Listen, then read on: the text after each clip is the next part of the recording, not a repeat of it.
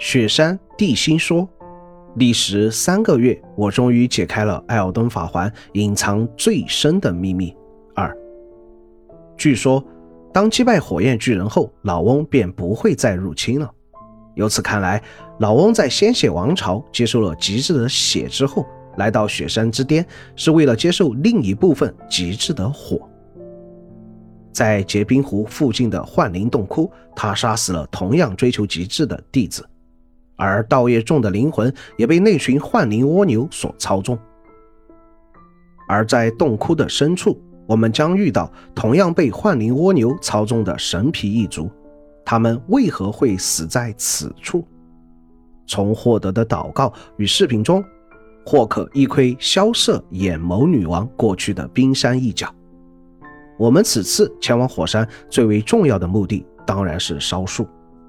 那么，亚历山大、老翁都在寻求的火焰，令科林无法接受的真相，那被视为异端的巨人火焰，究竟其真实身份是什么呢？这要从一个特殊的族群——火焰监视者说起了。当信奉黄金树的预言家看见了火焰，于是被逐出故乡。这段文字似乎表达的情感是：那些人为了保护黄金树，成为了火焰的监视者。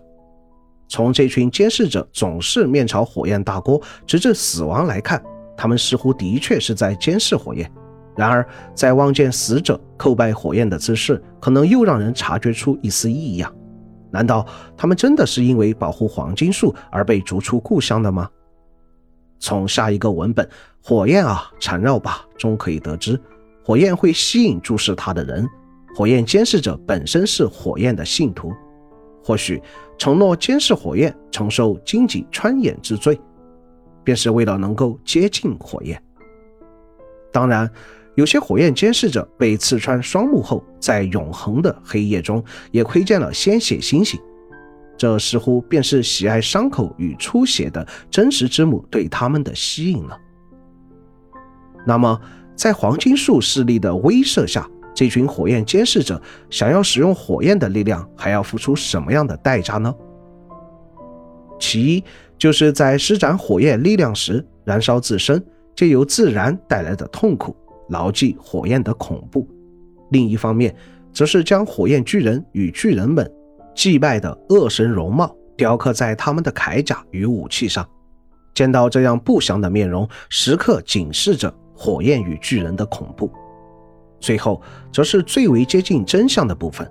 火焰监视者这个群体是在火焰受到封印后诞生的，起源则是在玛丽卡得知火焰的大锅恒久不灭后，施展了烙印诅咒，将火焰巨人化为了火焰，永恒的看守者。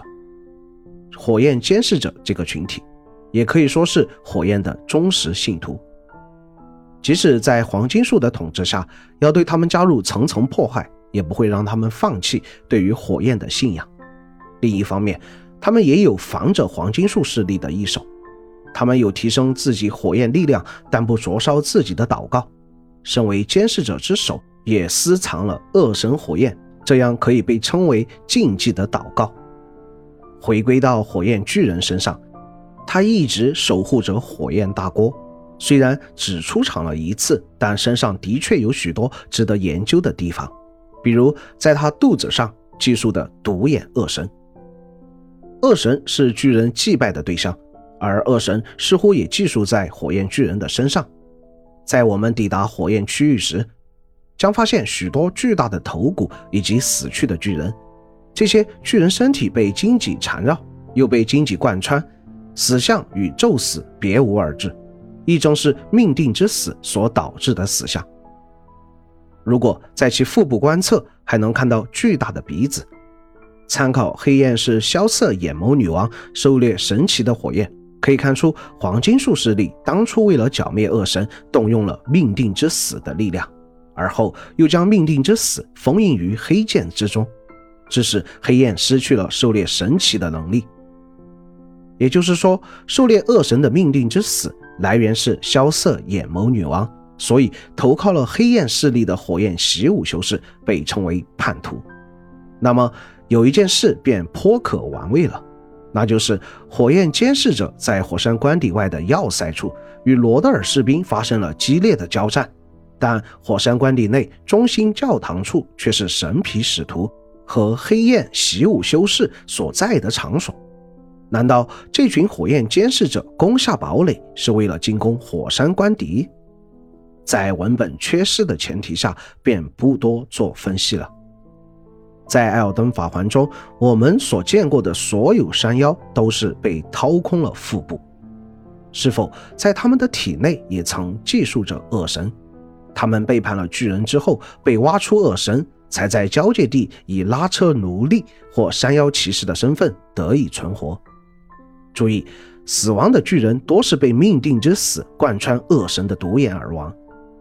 拉达冈因为自己生来一头红发，认为这是巨人的诅咒而感到绝望。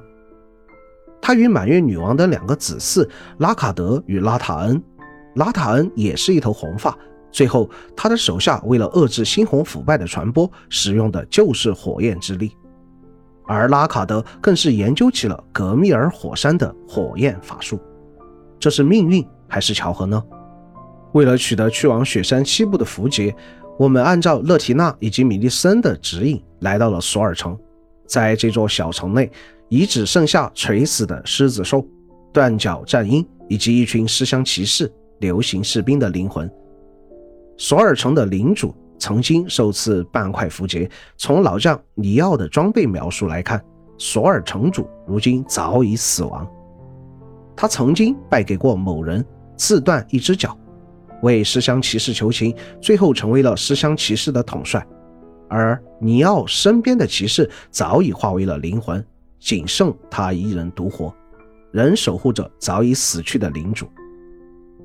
获取另半块符节的位置是个死去的灵魂，假如他便是索尔，他口中的话就让人有些摸不清头脑了。